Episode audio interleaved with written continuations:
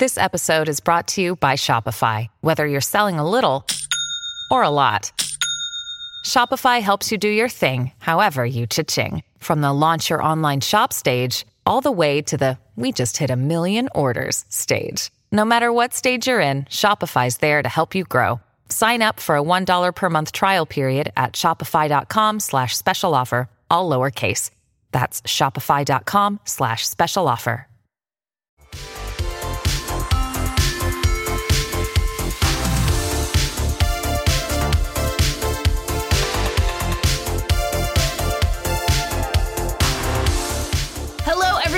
Welcome to the Fanbyte podcast. I am Danielle, and I am joined, as always, by Fanbyte's wrestling section head, LB Hunktears.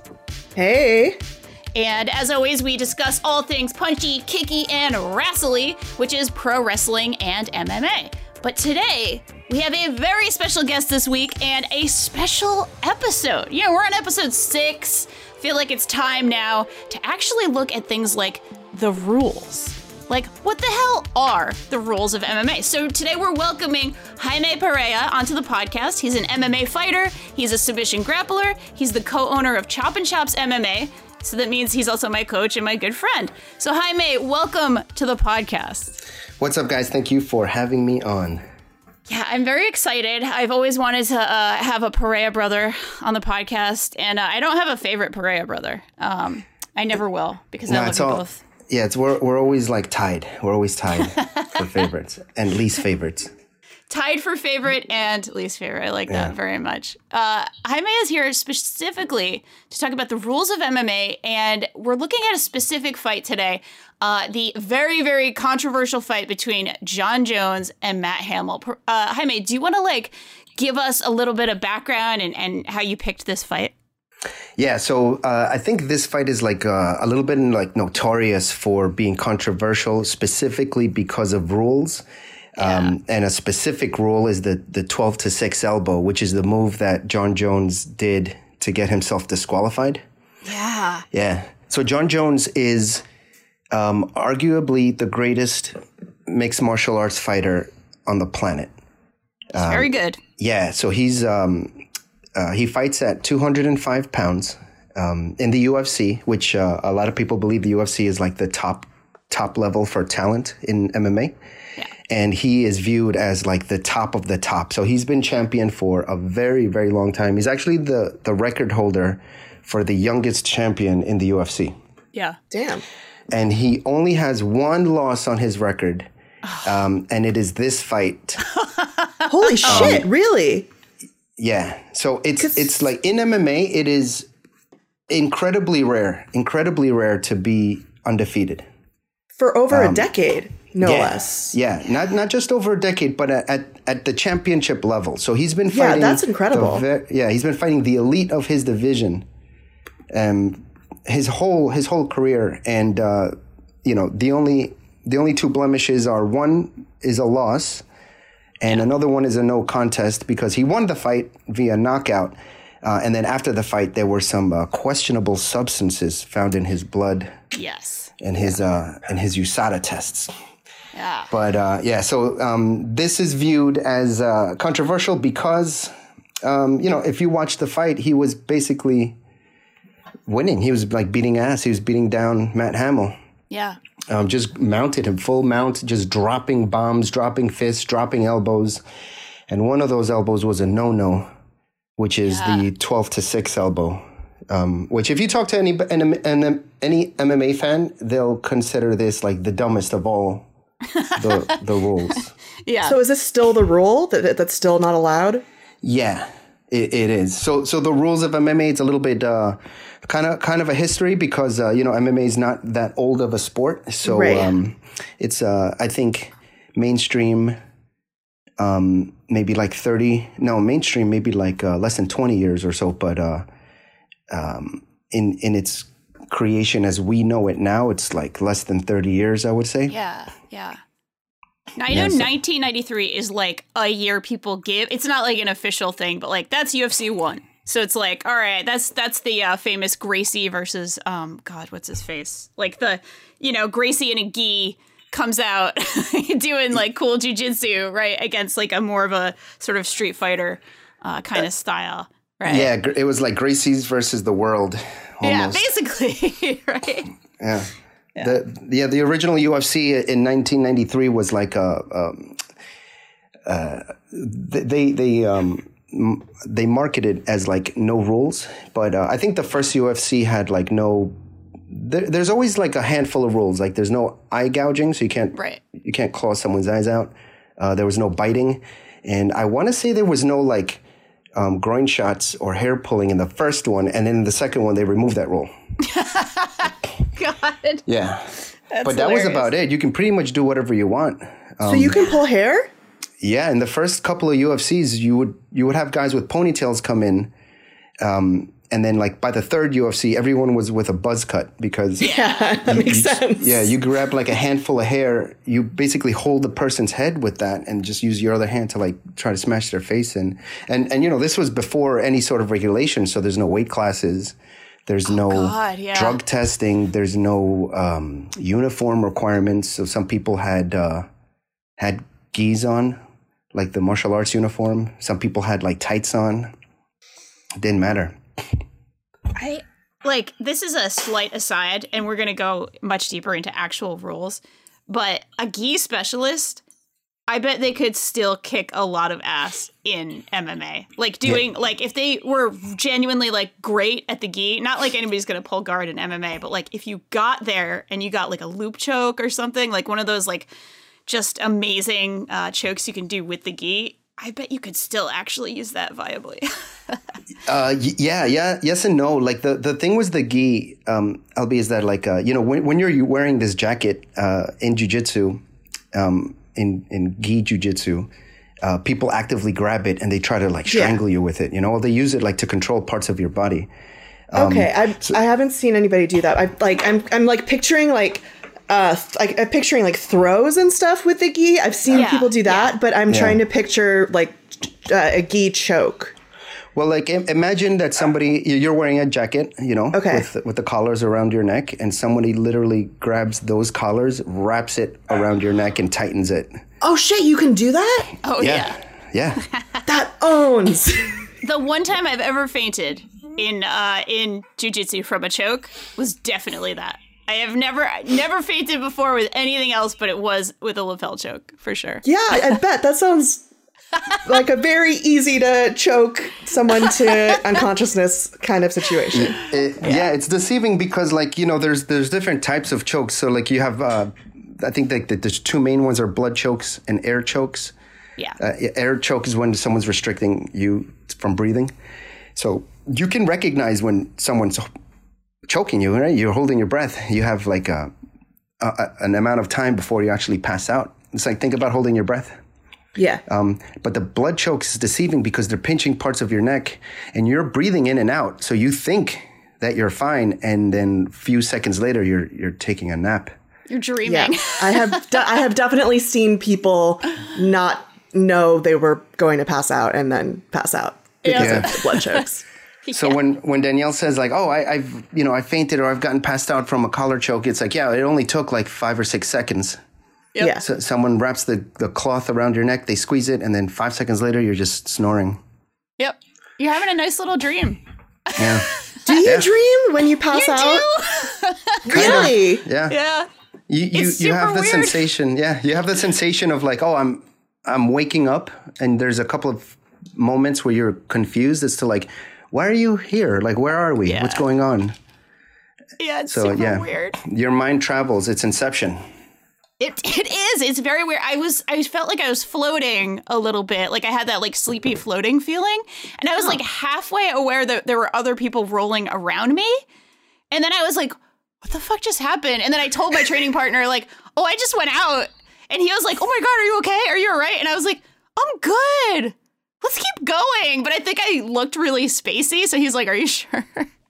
But it was Yeah. Yeah, that sounds wild. I, kind of uh, funny. I I forgot what wrestler, what pro wrestler it was who said that he, when he gets uh, concussed, he always sees a like a log ceiling. Oh wow, I think it might be Chuck Taylor who said that. Wow. De- definitely not good. yeah, no, really not good. So Doesn't seem great. yeah, not good. Not good. yeah. So Danielle, the the concept of the gi, right? Like originally, the Yeah. UFC was just made for like promotions for Gracie, the Gracie Jiu Jitsu system. It was the, basically like a way for them to promote their martial arts style and schools.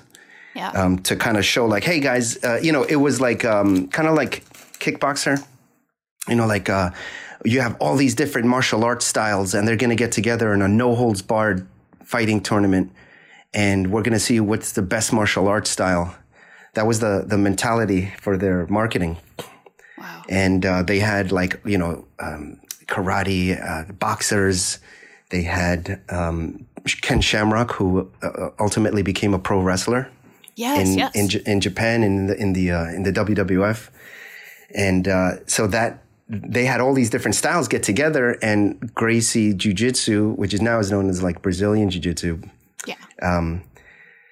uh, came out on top, and he was like. Um, you know, Royce Gracie was the representative from the family, and he was like by far the smallest competitor.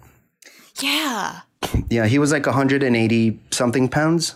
Um, not very muscular, uh, not very athletic looking. He just looked like a in shape guy who did jujitsu. Yeah. Um, but you know, he was able to just uh, throw everyone on the floor, get on top of them, and just choke them. That's great. Yeah. So then, uh, you know, Gr- Gracie Jiu Jitsu school started blowing up after that. And then they were like, this is so fucking awesome. Let's do another. There was an eight man tournament. There was like, let's do another one. Let's do 16 men. So UFC 2 was like, you know, more fighters, um, more, more styles, more people. And again, Royce Gracie went in, just choked everybody out. And uh, after that, Goals. like, yeah, that's, Yeah. that's how it, how it like kicked off. So Ultimate Fighter, that makes a lot more sense that they would choose that name if it in a tournament of people doing a bunch of different fight styles. Yeah. Yeah, the Ultimate 'Cause I always Fighting wondered about that. Yeah, that was that. It was. I'm telling you, it's like a '90s action. Think of all those like karate movies from the '90s. That was. Yeah. That was what they were trying to like mimic. Because like That's they, who- wh- why do it in a cage instead of a ring? Right. You know, just to make it look like, oh wow, this is Oh, like it'd make it look cool for sure. Yeah. Yeah. The, yeah, w- our, Art Davie, who's like one of the people who put the first UFC together, his original design was they wanted to have like a moat around the cage oh Why did they with- do the yeah. with They should have alligators done a inside of it. With alligators? Yes. No fucking way. Yeah, he was a dreamer. He was a dreamer, and barbed was wire a on the cage. genius. Yeah, Has anyone ever done the moat with alligators? I don't. I mean, in movies, yeah. No, in in, in UFC. no, no, no, no, no. they are stu- they are dumb to like they do, do they have like a big anniversary coming up where they could pull that out? Oh man, they should right. Like They really maybe should. UFC 250 or something. Just take it old school. So, Just so like bring it back. yeah. So the reason that some guys wore a gi was just because their martial art. You know, that's what they wore. That makes in their martial art, and uh, you know the jujitsu guys. Um, one, one of the mentalities was it was like you know when when you're wearing clothing and you end up like uh, um, getting close enough to like grab someone, your your instinct is to like grab. Yeah. So if you're covered in fabric, the person's instinct is to grab you and to hold on to you. And in jujitsu, it's kind of one of the tactics is like if you're holding my hand, if you're holding my arm, okay, yes, you're controlling my arm in some way, but in some way I'm controlling your arm as well. We're connected, you know? Yeah. So that was one of the ideologies of, of it. It was like, oh shit, if someone's close enough to grab me, instinctually they'll they might feel fabric and grab it, and instead of trying to punch me or trying to get away from me, they'll be grabbing me and trying to get me closer, which is kind of like one of the goals in jujitsu is to get close enough for you to to grapple. You want to get close enough to negate all of the punches and kicks. right. Yeah, and that's that's kind of what happened. Jo- Royce Gracie gets on top of people. They they wrap their arms around him. You know, they fall down, and instead of trying to separate each other to stand back up, they they just hold on because they're like, I don't want you to move, so I'm just going to hold you, and Yeah. just feed feeding him into his plan. It's so it's so good. Yeah. I want to uh, watch some of this stuff. This sounds great. Yeah, it's honestly, there, we should do that for uh for future episodes. Like, go back and do some early, early UFC because there's some wild, wild shit in there. Yeah. And I want to like I want to watch some pr- Pancrase with you also, which is like Yes. a weird hybrid uh, pro wrestling proto MMA shoot Yeah. fight thing. That, that's the that's the organization that Ken Shamrock was involved in. Yeah, yeah. Uh, Pancrase, Minoru yeah. Suzuki founded it. Yes, a- yes. Oh, that's so cool. Pancrase Yeah. still exists. It's I think it's just MMA now, but it's Yeah. uh yeah. I, I watch it every now and then. Like I'll just put it on. I yeah. Fight Suzuki is still doing pro Yeah. wrestling. He's in that's Japan now. Yep. Oh, that's And awesome. uh, it'd be fun to do. Yeah, okay, we'll we'll discuss this. But he's yeah, he's an interesting one because he like will do very legitimate fighting stuff, and then also. Uh, he did a wrestling match in a riverbank once that he where at the end it re- it's revealed he's a cyborg. Good. Oh damn, he Extremely shorted. good. Damn, he gave up the secrets. Yeah. well, it was against it was against this um, robot mummy named Mecha Mummy. So All right, like so it was the a fair only way that he could beat him. Yeah. It's a fair fight. Exactly. Exactly. I love that. Um, so Jaime, it, it sounds like yeah, MMA started with like almost no rules, that whole no holds barred thing, and then by like middle mainstream, I guess I, I'd call this like early two thousands when it starts to become a little more mainstream when like people have really. You know, UFC is a household name at, at some point, right? Like, yeah. I'm gonna call that early 2000s. I, I, you know, I obviously don't know like the day it became mainstream. That's not necessarily a quantifiable thing. But Yeah. around that time, the rules, you know, there were several organizations. There was UFC, there was WEC, uh, you know, there was Strikeforce. There were, you know, several organizations that were very like highly touted. Were the rules a little more unified at that point, or was it still a little bit kind of okay? This might Um, be okay here. This might be okay there. So at this point, there were unified rules, um, Okay. but for the most part. But even before that, so like you know, let's say like uh, early '90s, mid '90s is when the UFC started started making it popular in the U.S. Um, but you know, in Brazil and Japan, those were like I would say big hubs for MMA, and each each region of the world kind of had like their own little rules. Um, but as far as the UFC, which is like the biggest one in the US, uh, what happened was like they would they're in charge of the rules, right? No one's in no one's overseeing them. There's no regulations. It's not like baseball where there's a commission, Yeah. you know. Right. Um, so so they kind of like adjusted the rules based on things that happened. Uh, so for example, one one fighter, Tank Abbott, at one one of his early like he he picked up a guy off the ground and tried to throw him out over the cage into the audience. Oh my god. Yeah. So the next UFC, they were like, "Okay, guys, new rule: you can't throw your opponent out of the out of the cage." yeah, and uh, another one, I think it was Tank Abbott. Also, he like prevented himself from. They're just trying to make the fights exciting, you know. So, Yeah. so one of the guys, he held on to the cage. It's a chain link fence, so he just held onto it and he buried his face in it to avoid getting punched and getting choked, and it just ended up in a boring match. So then the next the next I UFC, saw that one. Yeah. yeah, Yeah. the next UFC, they were like, okay, now you can't hold on to the cage. That's illegal now. right. What So- an interesting so like methodology So for picking rules. Yeah, right. Just just to keep the fights exciting, right? W- Exciting as in like keep keep it dangerous for the fighters.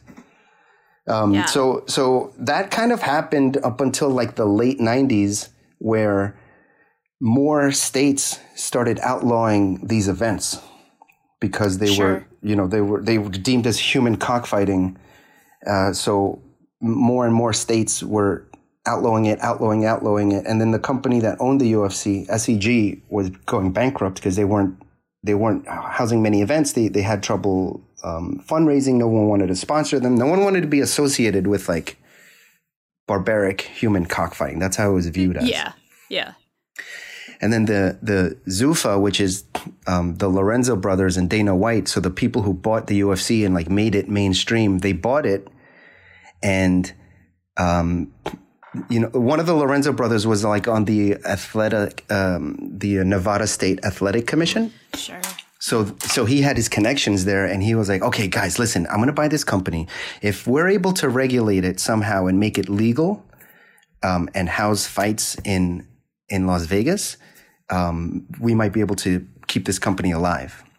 So Oh wow. they got together with a bunch of uh, people from the athletic commission, you know, the Nevada State Athletic Commission, Yeah. some doctors, um, uh, a bunch of like uh, referees and judges, um, and they sat together, and it was almost like a negotiation between the different parties as to what the first rules of MMA were. Oh, interesting. And that's why some some rules we view them as silly, but back in the day it was like they they had to pick their battles. So they're like, okay, guys, we'll allow this rule, but you have to keep this rule. You know, that's that's how it all started. wow. So um, one of the rules that that they that they implemented was the twelve to six elbow. So if you don't understand what the twelve to six elbow is, um, it's basically uh, you know you you make a fist with your hand. You you raise your arm straight up to the sky, and you drop your elbow down like your arm down from north to south, right? So from the top to the bottom. So, Right. So like if- if- 12 to 6 on a clock. yeah. Like boom. So so yeah, so if I go direct now now it's very specific with the angle, right? 12 to 6, that's the only elbow that's illegal. I'm going straight down.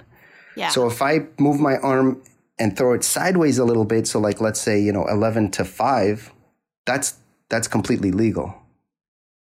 It's so wild. Yeah. Is there like any reason? So I'm doing this right now, and like Yes. I'm 12 to doing it live. 6. Yeah. I mean, maybe So- just because I'm sitting in an office chair and I'm a weak person, but like Yeah. 12 to 6 seems like it would be the like less impactful than like 11 to 5. Yeah, so it's like if you, you you picture like a truck driver and you know you're like honk honk that's the 12 to 6 elbow. So Honk, honk. the you know it, it it's it's always hard to know what people were thinking. Sure. but uh, the story is that uh, you know back in the in the in the 90s like on espn they used to have like these karate demos on not on espn but like uh, on on cable tv people would do like these karate demos. Yeah, I remember watching don't, I don't know if yeah if you've ever seen like you know they have like a whole bunch of huge blocks of ice layered on top of each other and then you got the karate guy standing in the front of it and he's concentrating and then he goes yeah! Boom and then jumps up and he drops that 12 to 6 elbow and breaks all those blocks of ice. So some of the some of the doctors and some of the commission people saw those videos and they're like whoa whoa whoa whoa this this move is obviously deadly. You know like we can't we can't uh, this this can't so so the commissions and the fighters and the UFC people and the referees are like no like that's not kung fu like movie kung fu and real fighting it's not the same thing right. you know el- elbowing a block of ice is not the same as combat because martial arts and combat fighting are, are different things yeah. so Yeah. uh, but but you know And a of person is not made of ice. exactly Right. yeah, right? I don't And- and- shatter if I fall to the ground. Yeah. And like, uh, again, you have to view this as like a negotiation. So Right, they, Yeah. they were like, course. you're on, all right, fine, whatever. Imagine just arguing over hours of over people who just don't quite understand it. Right. Yeah. Yeah. And, and and again, like the most of the people in the athletic commission who are involved in this are like boxing heads. So they're they're very familiar with the sport of boxing. Right. So so they're like, oh, okay, um, that's they- they- they're not. What what do they know about grappling? What do they know about elbowing? Right. What do they know about full combat? Right? What did anybody know? That was the fucking thing. Like in the '90s, you watch fucking Chuck Norris movies and Steven Seagal movies, and you're like, wow, that's what fighting is. You Right. know, Yeah. that's what fighting is. Is Jean Claude Van Damme doing Yeah, splits Bloodsport. It's like Yeah. we can't have this. People are going to is. Die. They're gonna explode in a sh- like a shoot of blood. That's what's Yeah. gonna happen, right? and, yeah, and then you fucking, and then you you see like a 180 pound skinny Brazilian guy in his pajamas fucking choke out like 300 pound muscle guys. yeah. You know, so so it's like no one knew what the fuck's fighting was. No one knew what was going on. So yeah. so they came up with the first rule, the unified rules of MMA, and uh, you know, Las Vegas, like Nevada uh, okayed it, and then New Jersey okayed it, and um, you know, over the years, more and more states were like, okay, fine, you can have like a, a commission that oversees the events. So now it's no longer like the Wild West. Now you have Yeah. weight, you have weight classes, you have uniform requirements, you have commissions. So you're like, you know, if you're like 30 fights in, you, you're not going to be, be paired up with the guy who's like on his first or second fight. Right. Yeah. Um, and uh, it, it kind of started that way, getting getting spread around. Yeah. This was like um, in the very early 2000s. I think it was like 2001. Okay. Yeah. So it's still That's not so mainstream. It's still underground. But the UFC had an agreement with Spike TV, which was a cable TV company, Yes. and they had a reality show because at that time that was like fucking all the rage, right? That's when Yeah. um, the Osbournes came out. Yeah, and before you know it, now it's like everyone's doing reality shows.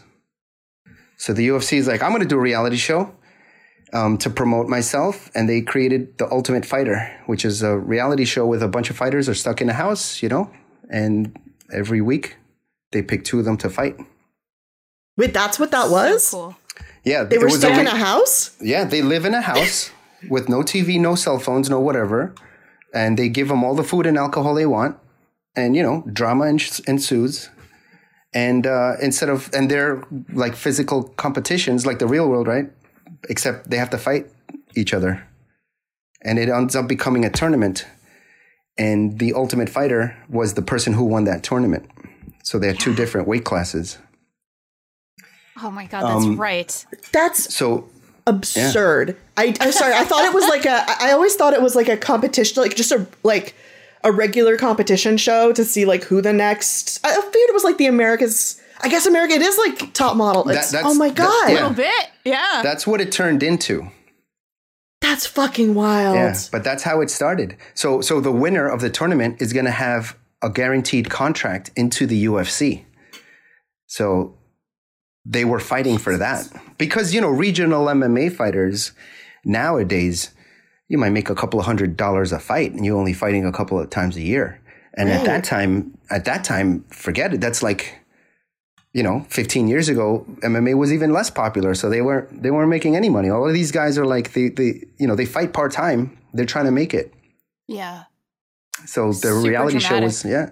Yeah. S- So the the rating the ratings spiked in the finale. So the finale was basically like a free UFC card that they put on Spike TV. So so it it's everybody were was calling like, "Yo, you got to turn this channel. These guys are beating the shit out of each other." Boom boom boom.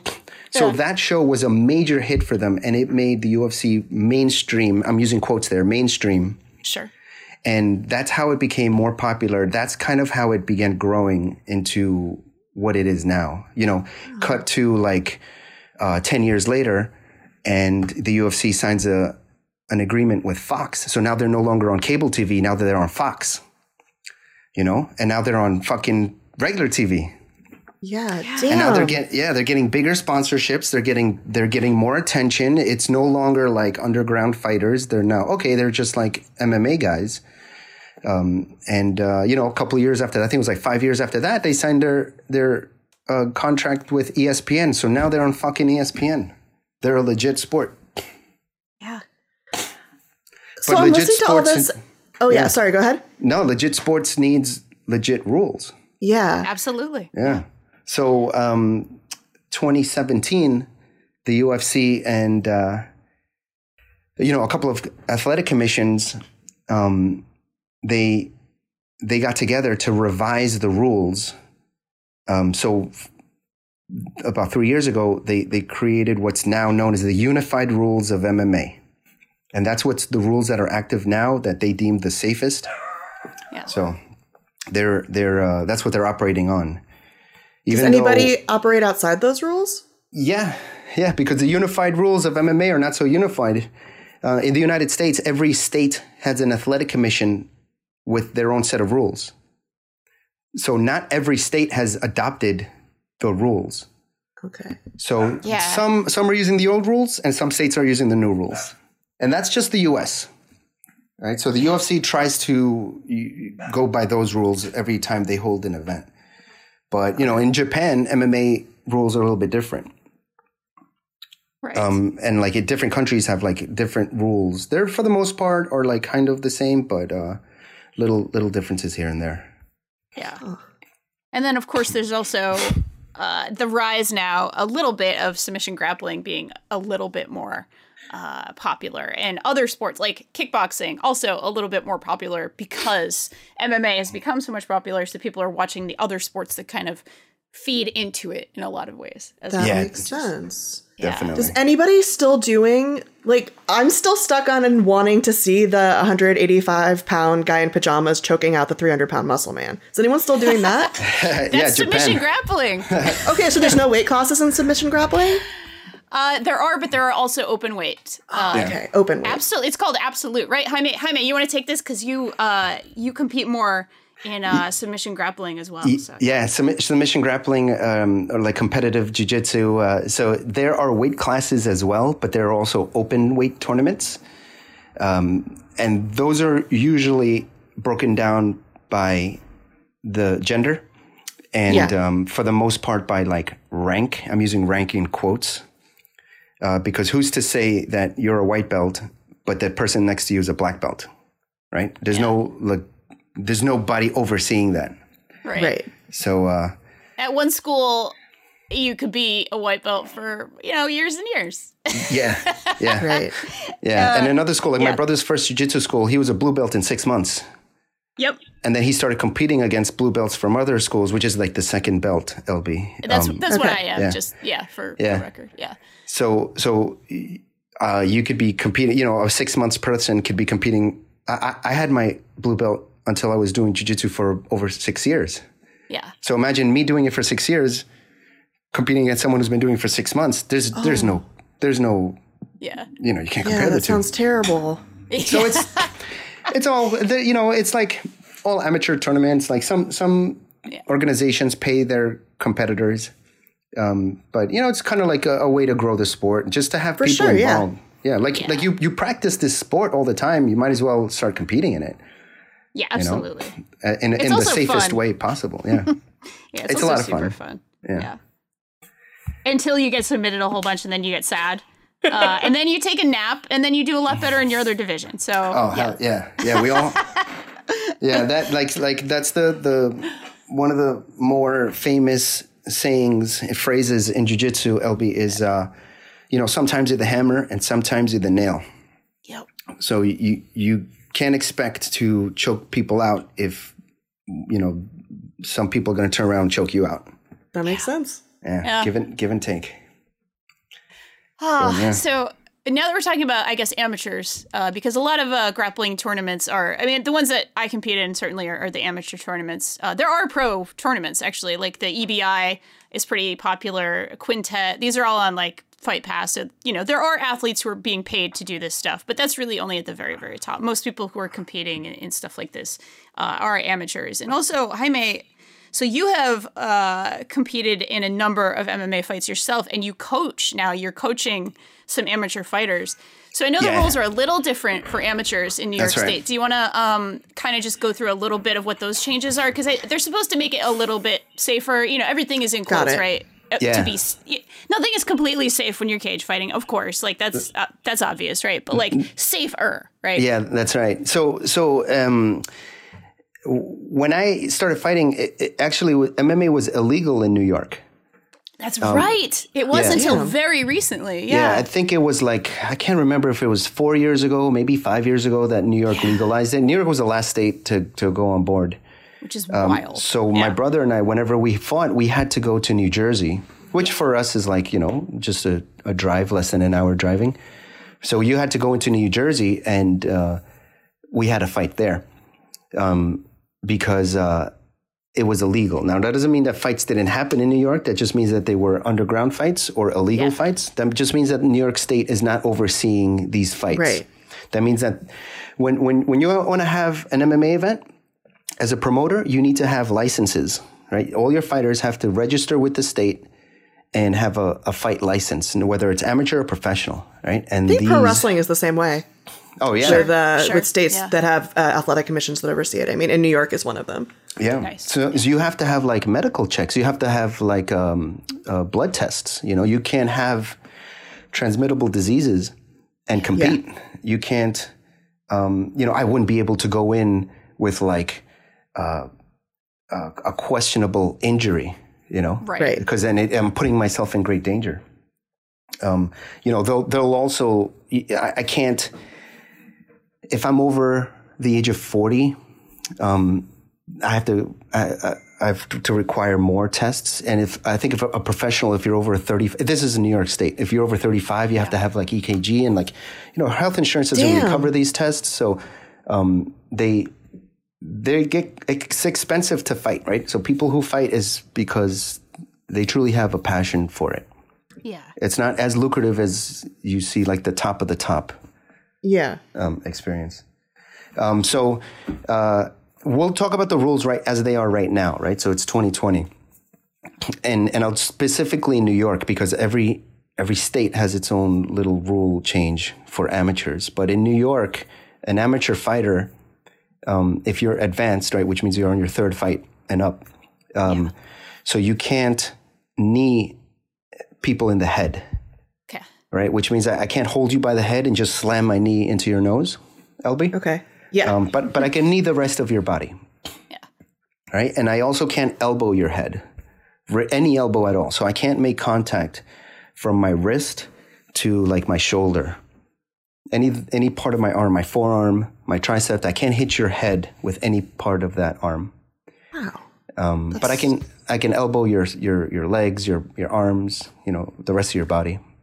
Where does the head start officially? is it like just the head or is the neck kind of included in that? Yeah, so um, that's actually part of the pro rules as well as to like the the parts that you can attack. So it's like from the from the clavicle up. Okay. Yeah. Yeah. Um, so I can hit your neck, but I can't hit your throat. Got it. Sure. Right. So like the kung fu move of like extending your fingers and like whoa, like throat striking you. That's illegal. Yeah. Yeah. that's actually illegal in professional MMA as well. Gotcha. And uh, anything. I feel like let's just go over the, the pro rules because the amateur rules are like a, l- it's almost the same. It's more just, like just minus a few things, right? Yeah. Yeah. So um, instead of what you're allowed to do, it, it's shorter to list what you're not allowed to do. Great. Sure. So you can let your imagination run wild as to how you can um, injure somebody. Right. Yeah. So um, they're not that many. It's 27. I feel like we can go through them real quick. Okay. Let's Yeah. do it. Yeah. So number one is no headbutting. Sure. Right. Pretty obvious. Number two is no eye gouging. So I can't stick my fingers in your eye. Cool. Uh, number three is no spi- no biting or spitting, right? No fish hooking, right? A fish hook is when I stick my finger in your mouth and pull it Oh, yeah. to, to turn your face. That's illegal. Does that does that uh, does a fish hook mean like any finger in mouth pulling or just the kind of cheek pull? Can you like does it also is a fish hook also if you like dig into the jaw? um, I can't put it in your mouth. Nose so it can't or no fingers ear. and mouths. Period. Got it. yeah, Yeah. n- mouth, nose, and ear. Okay. So um, So you can't do that old wrestling thing too of like sticking the finger in the ear. Ah, no, no. Yeah. Although that's a little hard to with the Re- gloves, right? That would be hard. it's also a little hard to stop, right? Like if I wrap my arm around, grab your head, a finger might go in your ear. It's no one's really going to be like, "Hey, stop it." But if I if I make it look very intentional, I guess a referee might stop it. Yeah. yeah This is fair. all. This is all.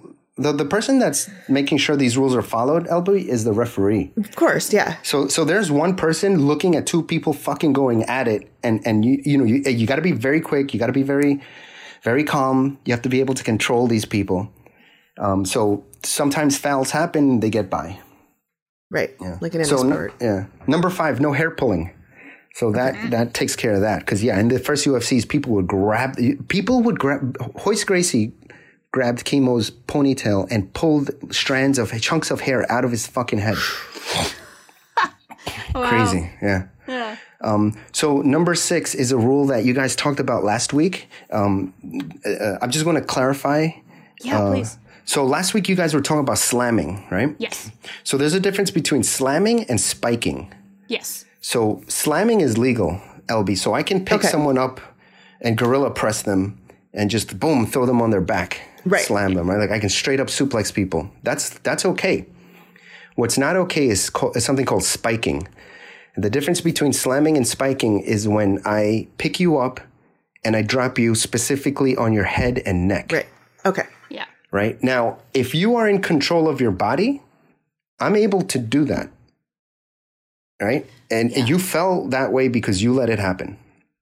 If you're not in control of your body, I cannot do that because it's called a spike. It's considered a spike, right? So, for example, if I take, if I if I pile drive you, if I hold your body and I straight up pile drive you, drop you right on your head, Owen Hart style, boom, that's a spike. Yeah. Super Yeah. illegal because it's very dangerous. Oh yeah, doing that for real is is not something I Yeah. I we recommend on the Fanbyte podcast. Yeah, Yeah. Yeah. but but you're not in control of your body. Right. You know, I'm picking you up, I'm holding your body, and I'm dropping you on your head. You're not in control of your body. Therefore, it's an illegal action by me. Um, I could get disqualified, right? gotcha. So a slam is I'll pick you up and I'll throw you on the floor. So now some situations happen, like for example, um, Danielle jumps on. Uh, so for the jujitsu people, MMA people, will say like you have me in a triangle choke, Yeah. right? For the non MMA people, let's say Danielle is trying to choke me by wrapping her legs around my my neck Yeah. right? And I pick her up into the into the sky, right? Yeah. And then I drop her and she lands on her head. Or I throw myself down and she lands on her head. If you think about it, she's holding on to me.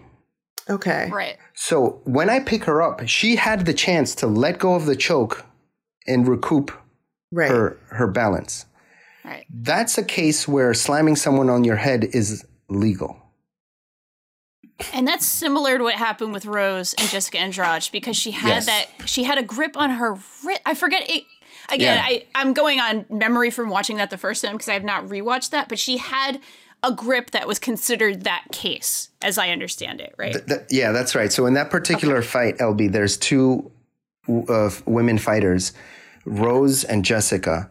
And Rose was attacking Jessica's arm. She had a kimura grip or a double wrist lock in wrestling. So she was Rose was holding on to Jessica's arm, trying to manipulate it to you know submit her. And what Jessica did was grab her with the other arm, lift her into the sky, turned her upside down, and then boom, dropped her right on her fucking head yeah. during this action, Rose could have let go of the arm to try to adjust herself, but she held on to that Kimura grip, Danielle, and Yeah. got slammed on her head, completely knocked out. Yeah. Um, but so that was a different. That, that that's a great, great example of a spike versus a slam. gotcha. it. Gotcha. Yeah. Yeah. Um, Thank so you. yeah, Because yeah, my my understanding of that one was a little fuzzy. I was like, I know there's a rule that it was okay because of something. So thank you. Yeah. Yeah. That's perfect. Um, all right, number seven: strikes to the spine or the back of the head. So I can't punch or kick you or elbow you or knee you in the direct center of your back, anywhere where your spine is. Okay. So anytime that we're in a fight in the locker room in the back, the referees go all, over all the rules in front of all the coaches and fighters, and they tell you you have the spine two inches to the left, two inches to the right. Don't fucking touch that area. Don't hit it.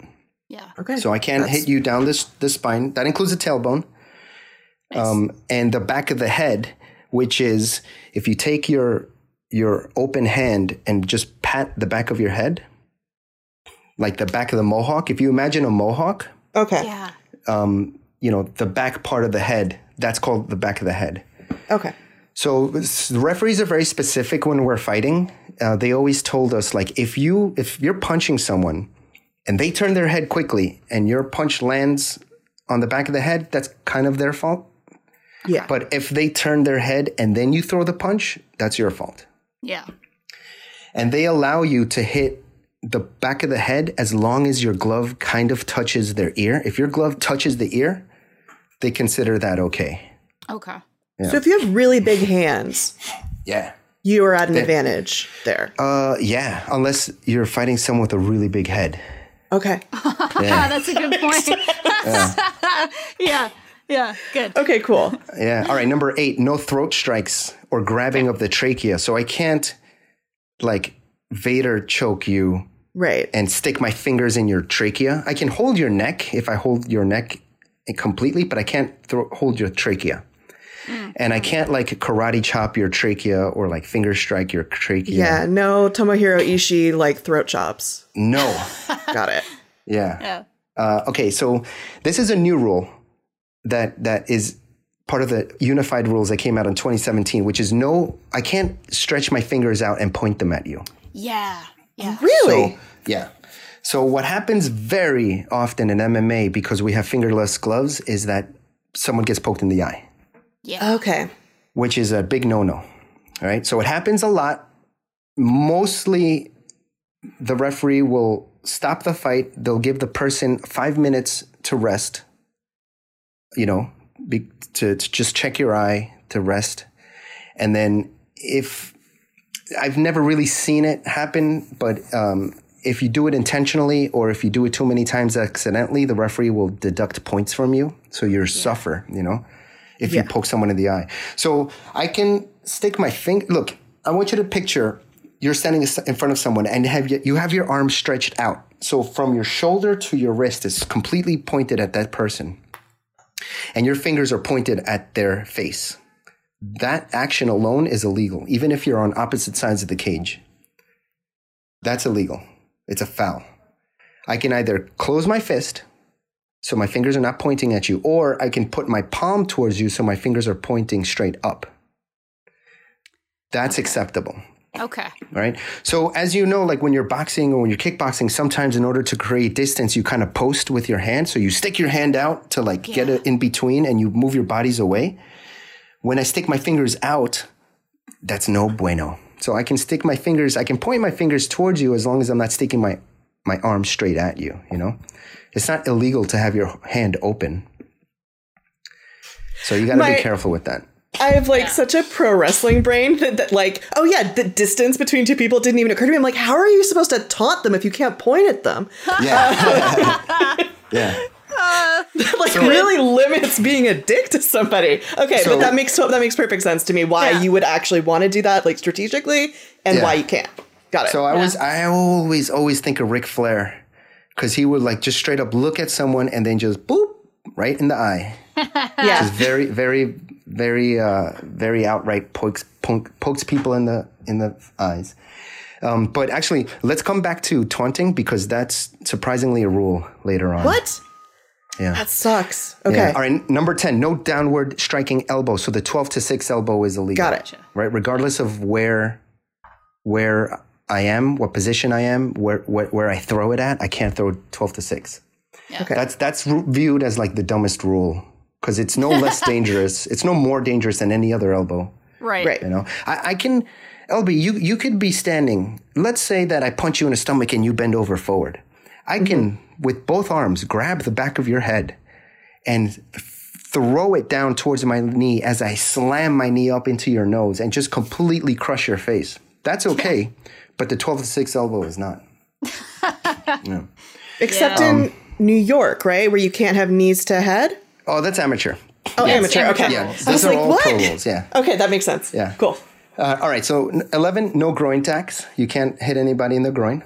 Yep. Makes sense. All right. Number 12, this is in in the United States and uh, Brazil, but it's not in Japan. So you can't knee or kick a grounded opponent.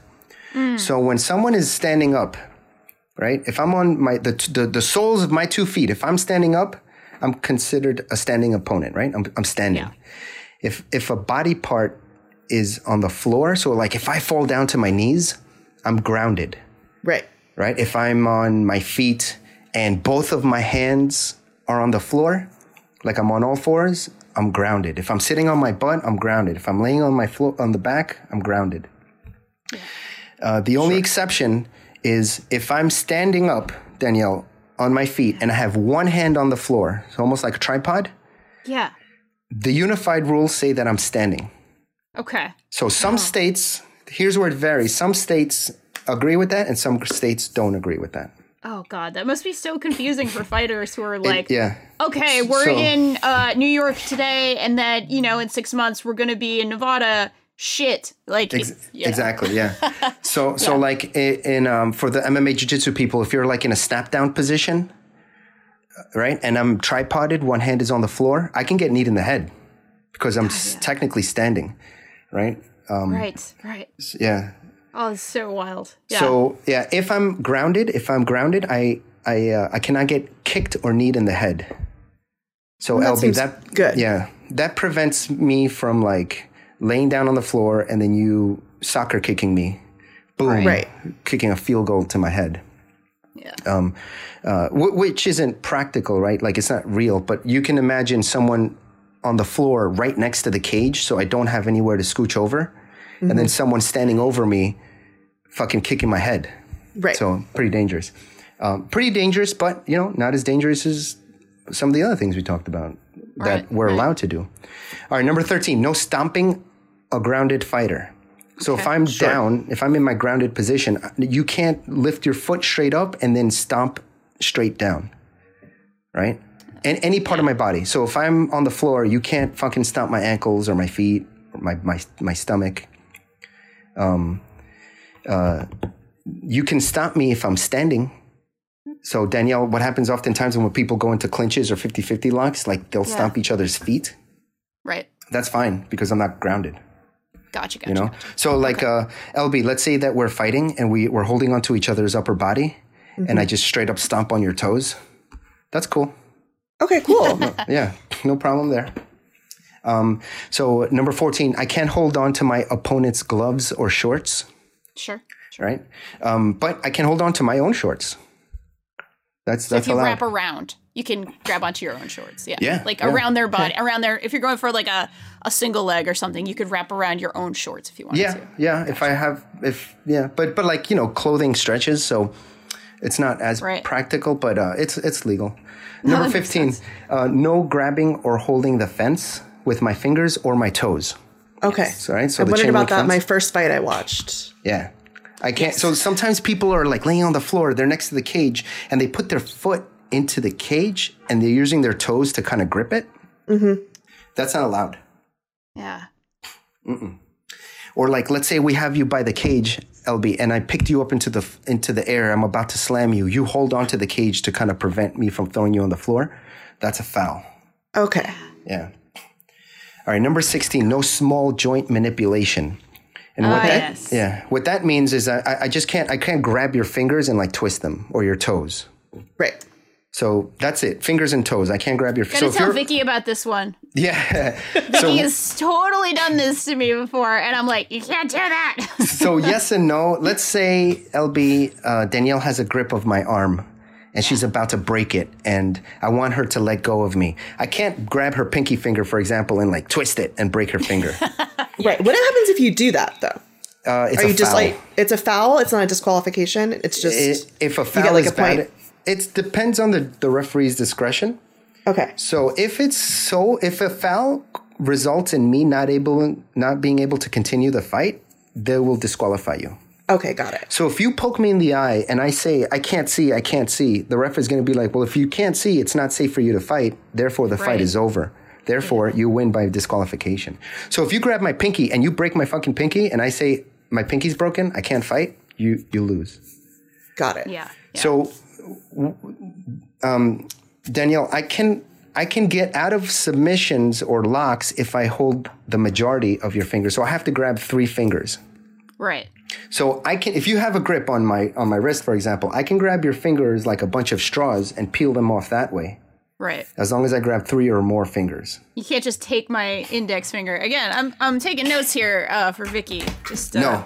So for I'm just, competition, I'm just you know, I'm just Yeah. throwing them under the bus right here. But yeah. so for for competitive grappling, Vicky is considered very naughty. Yeah. it's true. Same true. same rules. All right, number 17, no throwing an opponent out of the ring or the cage. they had to add that for Tank Abbott, Yeah. right? That's right. Uh, so 18, no intentionally placing a finger into an orifice okay. or a cut or a laceration. That's illegal. Okay. So what happens seems wise. That's often, good. often, That- yeah, is like people get their faces ripped open because you know you get your fists and shins slammed against it. So if if you're cut above your eyebrow, and I start ripping that eyebrow open with my fingers, you're gonna bleed more. Right, And of course. When there's too much bleeding, a doctor will come into the cage, assess you, and say, "No, there's too much blood. Like the blood is flowing into your eyes. It's not safe for you to fight. You you lose because of that." Yeah. because you lost because you can't contain the blood within your own body essentially right so if you cut if you get cut let's say i elbow you in the face and you have a gash across your forehead i can't stick my fingers or or or body parts to try to rip it open Yeah. what a lot of fighters do is that they target that that that injury and they start punching it. So I can punch it. If if you're cut above your eyebrow, I can keep punching that same eye to try to rip it open even more because that's a way for me to win. Yeah. Uh, number 19, you can't claw, pinch, or twist the flesh. So I can't grab your skin and, and you know, injure you that way. Yeah. All right. So so the last seven, the last eight rules are the uh, um, n- my actions, but not so much my actions towards you. So uh, I can't be timid, which means I can't avoid the, Oh, okay. the fight. So So you can't like climb out of the cage. no, I can't climb out of the cage. That was I one of my questions. I can't straight up like play tag your it and run away. Yeah. You know, so let's say so an, an amateur, uh, a professional MMA round fight is three rounds. Let's say, and, and it's the majority. If I beat you up for two rounds, and you beat me up in the last round, I win because it's still two to one, right? Right. Right. So if I won two rounds and I'm like, you know what, I don't want to fucking get hurt anymore. I'm just gonna like run away and try to avo- avoid all contact with you and just run for five minutes. I, I would get fouled. I would get disqualified because I'm avoiding the fight. Yeah. Avoiding the fight can mean something like you spit your mouth guard out because the referee will stop to put your mouth guard back in. Right. Um, You know, I fake an injury like, oh, he he kicked me in the groin, and then they they review the footage and it's like, no, he didn't. Yeah. You know, you're faking it. That's a foul. Um, so I have to keep the fight going. okay. Yeah. All right. All right. Number 21, I can use abusive language. Okay. So what, so that's like, I can't shit talk to you. I can't taunt you and say, fuck you. What are you going to do? Do something. Yeah. This, this rule that I've, I've, I don't know. I, I've never seen it enforced. Like Right. there, there are guys who, who that's their brand is shit talkers. Yeah. You know, as they're beating you up, they're fucking shit talking you. Yep. What if you like whisper it? Well, I mean, I guess that sounds like they don't enforce it anyway, so it doesn't matter. Yeah, But yeah. But like you know, is always talking. I don't Yeah. know if he's always shit talking because he no, doesn't oh, seem he's, like. he's shit like- talking in a calm way. Yeah, he's like That's a very, very calm, like, okay, bring it. Or he's talking to like the ref, or he's talking to like his corner. He's just always talking. He talks to Dana White yeah. from the from the. So he's on top Yep. of fighting. So L- LB, you got to think like the UFC is the top level for all professional fighting in the world, right? Khabib Nurmagomedov is the champion of one of the hardest divisions. He is one of the few fighters that is undefeated, right? So he's Okay. Again considered the best of the best in his in his weight class and weight classes around him. He gets people who are classified as world title contenders, throws them on the fucking floor, lays on top of them, punches the shit out of them, and the whole time he's talking to his corner, he's talking to Dana White, he's talking to like he's talking to the guy, he's like, You must give up. You know this. You cannot win. yeah. You cannot win. I mean, that's the vibe. That's definitely the. That's what I assumed he was saying Yeah. when we were watched when we watched one of his fights. I'm like, what's he saying? Is he just like very calmly telling them Yeah. they can't do it? Yeah. he he was fighting. He was trying to get a fight with Conor McGregor, Danielle. So he was fighting Yeah. another person, talking to Dana White. He was like, "Where's your boy? Give me your boy." As he's punching the shit out of somebody else. Yep. Uh, yep. But anyway, an technically, it's not a rule. It's just not really enforced. Okay. Yeah. Um, okay, so uh, number twenty-two, you cannot disregard the referee's instructions. Right, that's a little obvious. Number three, no sportsman-like, unsportsmanlike conduct that causes injury to an opponent. So yeah. this is uh, an example of this was uh, is a regional fight where um, one guy had beat up another guy. Right, the referee was like, "Okay, f- done. The fight is over." So the guy who won, the the the guy who lost is laying on the floor. The guy who won s- stands on his stomach and does a backflip. Oh, Got sorry, it. he does a front flip and he like lands on his butt, but on top of the guy. Oh my god. So so after you beat a guy in an MMA match, he stood on him and did a front flip and like belly like did the yokozuna drop on him. yeah. Um, I mean, that like So that's some yeah. real dickhead behavior that is Yeah. making me laugh thinking about Yeah. it. That's, It's yeah, I get why that's a rule. So, So- when Jorge Masvidal beat Ben Askren and then did his like kind of mocking routine there, he probably could have been called up for that, right? Uh, you know, if he if he hit Ben Askren then yeah. That would have been considered it. Okay, gotcha. Yeah. So so this fight that I've referenced, it's a regional fight. Um, the guy who won immediately got disqualified. So he was Okay. like, okay, now you lose. I mean, probably Now- should be. Yeah. yeah. Yeah. So yeah, when guys get knocked out, at least sometimes like if there's bad animosity, the the the guy who won will get right into the other guy's unconscious face and be like fucking just yelling and shit talking like, ah, now what, motherfucker? And you know, you you just got knocked out, so you're you're not all there. Right. Yeah. Um, so y- people get in other people's faces and start shit talking. They don't hit them because that will most definitely get you disqualified. But the referees come in and the officials come in and just separate you. yeah. Got it.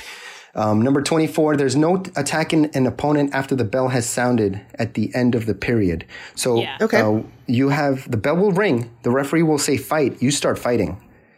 Um, the you have five minutes to fight until the round is over. When the bell rings, the referee will say stop. If you hit your opponent after that, you can be fouled or disqualified if it's bad enough. That makes sense. Yeah.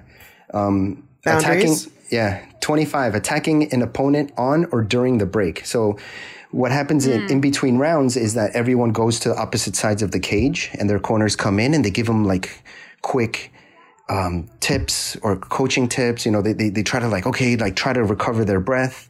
There's a cutman that tries to deal with injury. So, like, if I'm bleeding, the cutman will try to like patch me up as fast as they can Of course. Yeah. you know, if you were to run across the cage at that point and start attacking me, you're done. You're done. Yeah. Um, number 26, there's no attacking an opponent opponent who is under the care of the referee. So, for example, if I get poked in the eye and the referee is looking at me and he's like testing my vision or the, or you know taking care of me in one way or the other, if you come and hit me at that point, so it's not in between rounds, so it's Right. a different rule. Still still illegal. Yeah. And then the other one is you can't have interference from from the outside. So my coaches won't be able to like um, jump into the cage and start fighting with me. Right. Uh, they can't like um, they can't throw a water bottle. You know, A tomato. Or like yeah. weapons. no, they can't. Can yeah, they, can't fight throw- each other outside of the cage? It happens, but technically no. okay.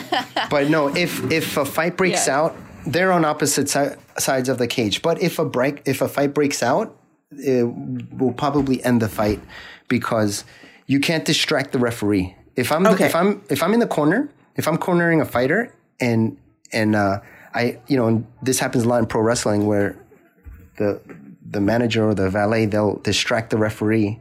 and course, while yeah. the referee's turn is back, you know, the steel chair comes out. That that's actually illegal. So you can't distract the referee as as a cornerman or as anybody.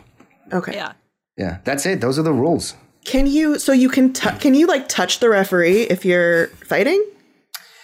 You can if it's a non in a non-aggressive manner. Yeah, but You can like, like high five them. yeah, but not during the round. Yeah. Yeah. Like when the bell rings, you better believe that that person is trying to separate you from consciousness. You know, they're Yeah. they're they're trying to end you, end you from fighting. Right. Um, so it wouldn't be the best time to like high five a referee when someone's like, yeah. Uh, Right. Plus, you know, but you, can't gotta- attack the referee. No. So what happens sometimes is like a fighter will. You got to understand. You have been training for months to beat one person. Not just that, but like the pay structure in the UFC for the majority of the fighters is 50-50. So you get half of your money when when you show up to fight, and then you'll get your other half if you win. Right. So so if I get five thousand dollars to show up, five thousand dollars to win.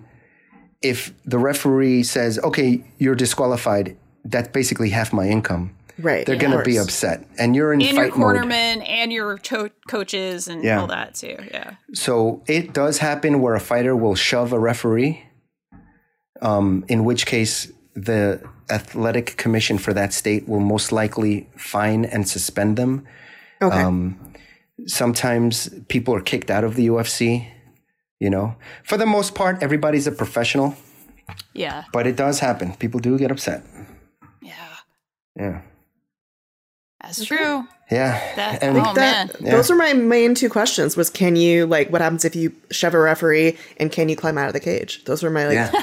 my No, main well- rule questions. Both of those will let you will get you disqualified, and disqualification it impacts you a lot because it goes on your fight record as a loss. Of course, yeah. Yeah. And then people I mean, if you get disqualified, do, are people are they like? I mean, I know you can definitely get in like the UFC's bad book, and they won't give you as many fights. Um, yes, yeah. So there's a fighter called Paul Daley who is uh, he's an English fighter, and he Mm-hmm. was fighting another an American fighter called Josh Koscheck. And Josh Koscheck is one of these guys who's like a shit talker. Yeah. You know, so he just ridiculed Daley and shit talked him, and like you basically an, a way to anger your opponent so that they use their anger. They're not thinking clearly during the fight. So Koscheck beat Paul Daley. Not only did he shit talk him, but when the fight came and the fight happened, he won. Yeah. So Paul Daley got angry, and after the fight was over, went up to Koscheck and punched him. It wasn't like a heavy punch because the referees were there, so he was able to get in the way before anything really happened. Yeah. But he still punched him and kind of hit him, and Paul Daley got kicked out of the UFC. yeah, yeah. So it, it definitely happens. wow. Yeah. That's so wild. I mean, Yeah. I, I I believe it like hundred percent. It's uh, it seems that seems like something that absolutely would happen sometimes. It's so interesting and and and weird to me. Like, so any sport when you're on this level, right? When you're at the very very highest, at the very very best, those tiny variations in rule sets, those tiny variations in what you can do and what you can't do, really just define a lot of like the flow of a sport.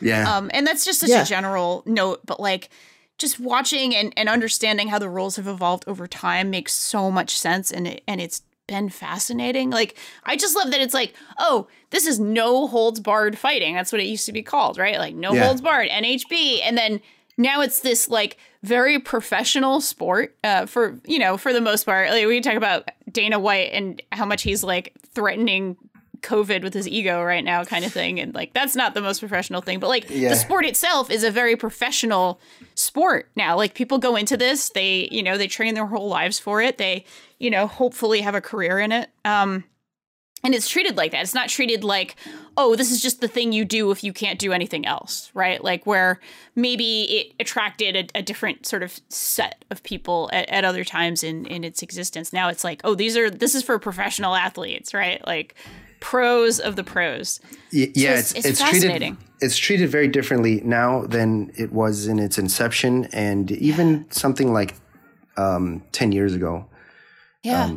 Yeah, I remember when I was younger. Before I started MMA, I was um, I used to do karate, and um, I remember the leader of that karate group, the sensei, would refer to UFC, and he was like, "That's not fighting.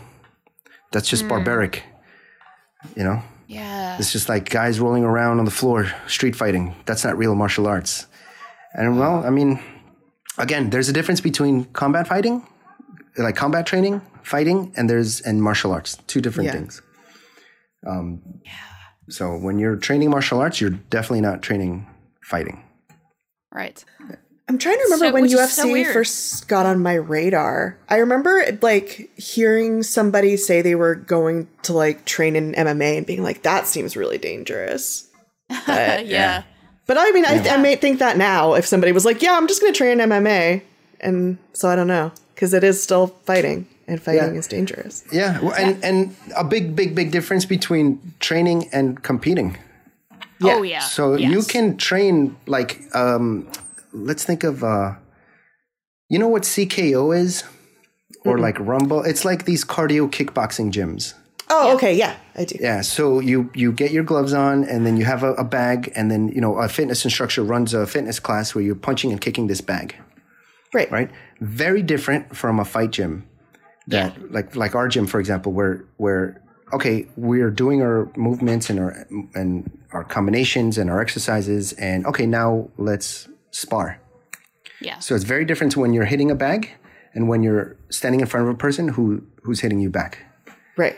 Yeah. And you can train MMA without competing it. So you don't necessarily have to do cage fighting to, to do it to do it. Right? A lot of people do it because it's a number one, it's a fun sport. Number two, it's a just a physical activity, a way for them to get in shape. and there's community too at a Oh, gym. Like there's like especially our gym. Like I'll I'll I'll say it like and I'm gonna absolutely have you plug uh, the gym at the end. But like one of the reasons I actually changed gyms, like which is a really kind of hard and it's just a very difficult decision to do because it's like you're spending so many hours of your life with these people. Um, you know, I, I prefer having a gym where people are really friendly and like treat each other with a lot of respect. And like our gym is like a super welcoming environment for queer people and gender nonconforming people. And you know just like it's just like a very warm and positive atmosphere which is the opposite of maybe what a lot of people think of when they think of an MMA gym. They might think like a super broy you know maybe even like an aggressive kind of space. And it's like Yeah. It doesn't have to be that way you know it can be like welcoming and serious about the sport you know so Yeah, and and you know, like not to say that bros aren't welcome at our gym because the No, of dragon, course. yeah, the dragon is lots there. of bros So yeah, the dragon is there she's she's the broest of us all so yeah, just so y'all know who I'm talking about, the dragon is uh, our good friend uh, Ashley. She's a purple belt. She is, f- I think, like four eleven. yeah. maybe? She's 4'11", 100 four pounds. like hundred pounds soaking wet, and genuinely a fucking beast, like a beast. Yeah. Uh, and like one of the active MMA fighters at our gym is also like a very tiny woman. Katie Yeah. is very very small. She fights at 105. So like Yeah. yeah. She she walks Beasts. around. Yeah, Yeah. um, So yeah, um, Jaime, thank you so so much uh, for being here. LB, thank you for letting us do an MMA centric episode. I'm so I happy to do it. Wait. I have one more question. Oh yeah, please, Why please. is it an octagon? Oh, all right. Just because so- it's cool? Yeah, so when they just by happenstance, so they um Octagon is actually trademarked by the UFC. Okay. So Wow. when when they they wanted to make like a a cool looking like uh, underground boxing ring in a way, right? Um, just a little platform for the fighters to compete in. So they they did the chain link fence, um, and you know just it happened to be eight sides, right? That's it. But that the yeah, but but the term the octagon became popular, so the UFC trademarked it. So if you watch, yeah, if you watch UFC fights, they are in an octagon, so they're in an eight-sided cage.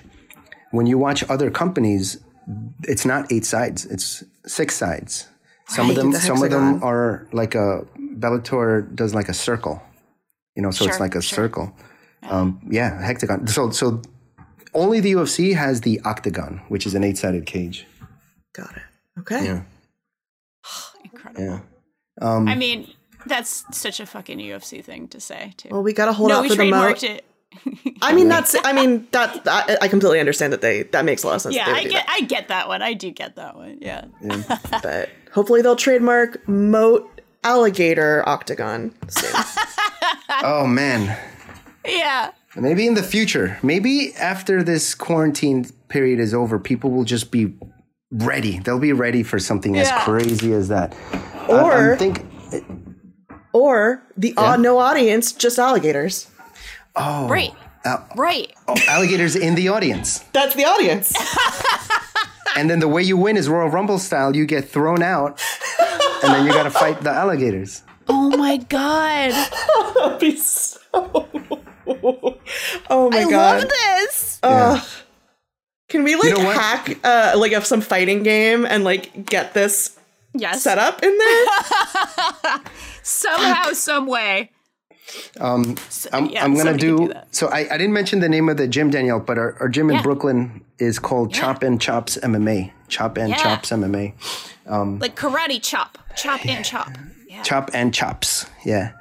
Um, but maybe we should do like a Chop and Chops Ultimate Fighting Yes. tournament ourselves.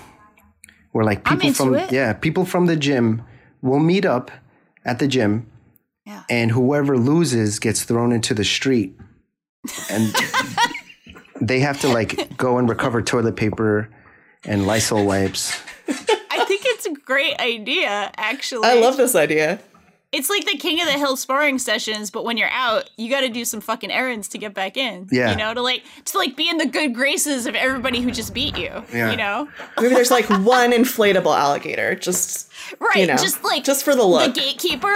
You know, like it's hanging out at the front door. Like here it is. Don't piss off this alligator because you Yeah. know what's gonna happen. The, the champion can have like a crocodile skin belt or something. Yes. yes. cool. Or, or a crocodile skin mask. Yes, that too. Yeah. Yes. Maybe both. Yeah. I'm very excited for this. Oh my god, LB, if you're ever in town, you should you should come through and uh and hang out with us. You know, when all this is over, come come to the gym. Hang I will out. swing we, also- by. we have a crash pad now. That's Oh, right. yeah. We got that right before. Not we. Sorry, I'm acting like it's my gym. No, it's we. the gym got it. You know. It's we. The, the gym is a community gym, so anything in there is Yeah. for everyone to use, right? Hell yeah. But yeah, I we like got a that. crash pad, which is like a, a, a very thick mat that we use to like practice suplexes and throwing each other on it, Yup. so it doesn't hurt as much. But I can't wait. Danielle, unfortunately, um, our grappling tournaments for the rest of the year have been canceled. I know. But uh, I know. That just means that we have even more time to come up with a game plan for the next ones. Yeah, I think I I mentioned this in a recent podcast, but like when I'm running, so I've been working out a lot. I always do, but like now when I've been running on my treadmill, I like picture all the like women blue belts I know that are around my size, and I'm picturing them, and I'm like, all right, how would I win? You know, if we could, I'm not like fantasizing about killing them or you know anything super dark or gross. It's more just like, all right, this is why I'm running on these hills. Like I gotta I gotta get this girl next time, kind of thing. Of course, of course. Uh, friendly visualization. competition, you know. But yeah, yes, Vi- visualization is like one of the key key things uh, for for victory. yeah, You you you cannot, you know, LB. If you can't see yourself as a winner, how how can you expect to win? yeah. You know, even mean- even Yeah. in your own mind, you're inside of you're inside of the you know WrestleMania ring with an empty audience. Are they still doing it? By the way, Yeah, they're doing it at their God. little Planet Fitness that they I have. s- I saw. They have a Planet Fitness. Well, it's not a Planet Fitness, but it's like their own gym. It's their training Yeah. facility, and it- Okay, okay, but we gotcha. all are referring to it as a Planet Fitness. okay. I, I yeah. just adore that. I was watching some of the clips of like the Raws that have been taped with no audience. So fucking and, weird. and it's pretty cringy. It makes me uncomfortable. Yeah. So Uh, like, the, the Isn't Stone Cold thing, thing? That they did was actually very good. Yeah. I think they have like one person who works at WWE who like is familiar with like the Eric Andre like style of like production and comedy. Who like Yeah. they like he like ran in and was like, no, we're gonna do like an Eric Andre style Stone Cold segment. And so that Yeah. Oh. was really funny, but yeah, it's been very, very, very odd and LB, uncomfortable. I, I have a, I have a, um, a request Okay. for you.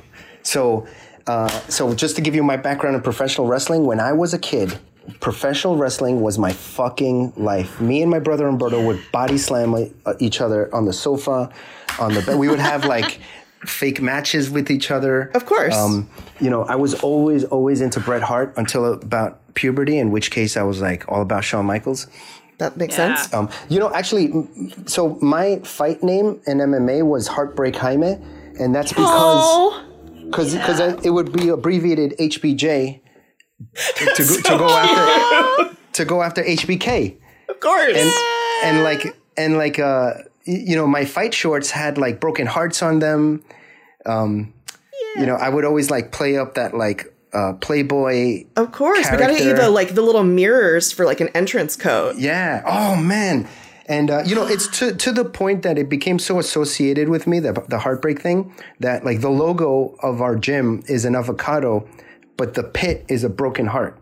That I love that. Oh Danielle's my god. Gotta, yeah, Danielle's got to Yeah. send you a picture. But anyway, that's that's where that came from, the Heartbreak Kid. So so um, you know, I watched it up until I got to college, um, and at that point was like around 2000. So this was when uh, the WWF had bought out WCW, and they were reintroducing the NWO and WrestleMania, where The Rock fought Hulk Hogan. Mm-hmm. That was the oh, last WrestleMania that I watched um, and I started kind of got out of it at that point. But you know, I have a friend Wilberto who who keeps watching it, and he keeps sending me clips of this kid called Orange Cassidy, and you you have to fucking make Daniel watch an Orange Cassidy match and talk Okay. about Okay. that because he is like like pumping life into fucking w into uh, pro wrestling. I, I don't. It, it, he's fucking great. That guy. He is. We should do some Orange Cassidy uh, videos at the gym, Danielle. Yes. It's fucking I love great. that idea. I wish I there was love like an. Orange Cassidy MMA fighter. Oh But- shit. This He's is fucking great. this you have to understand like the big all these people hate him because they're like he makes wrestling seem fake he like people who are into real sports now okay they don't want this this like this comedy Yeah. garbage and the fact that you who fell out of wrestling and are the realist are such a real sports person you do real fighting or like no orange cassidy's the guy Yes, yes. I'm Vindicate telling you. suck on that jim cornette Yes, yes. I Orange don't. I Cassidy. haven't watched wrestling in 20 years, but that guy, I watch his clips. I watch his clips. Yeah. Yeah, he fucking Orange goes. I'm so I I love Orange Cassidy. I Yeah. uh, he wasn't selling his shirts online for a while, and I made a friend go to Boston. Well, they were already going to Boston, but I made them buy like I Venmoed them money so they could buy a shirt from him in cash and mail it to me. I have uh, I've watched him sell merch in person, and he is Yeah. so in character that he won't like he won't give you change. He won't like outstretch his arm all the way to give you change. And if you don't put your hand close enough to him, he'll just drop it on the floor. Freshly squeezed. He's he's the ah. man. I'm so delighted. I will absolutely next week, Dan. Oh, actually, well, next week we're doing. Okay, maybe two weeks. We'll do an Orange Cassidy thing All Yeah, right, yeah, good. yeah. because you're gonna you're gonna love him, Danielle. I think I will. From hearing all this, sounds Yeah. like Yeah. I will enjoy that. Oh, I'm quite a so like healed by that. Okay, Prom- I promise you, yes. this is happening. Oh my god, I love it. Awesome, guys. cool. Oh.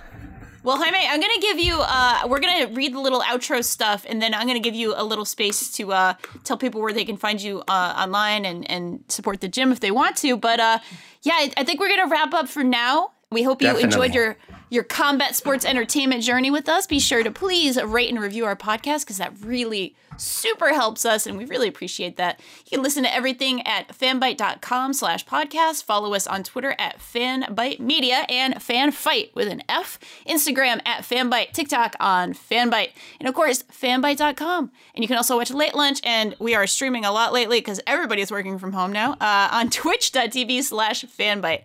And of course, you can check out our wrestling coverage at fanbyte.com wrestling. And uh, Jaime, do you want to give a little uh, a little uh, moment here to talk about where we can find you online and uh, if people want to like check out the gym and stuff like that? Yeah, so you can find the gym uh, that my brother Humberto and I started uh, about a year and a half ago at on ins- on Instagram, right? So at Chop and Chops MMA, Yeah.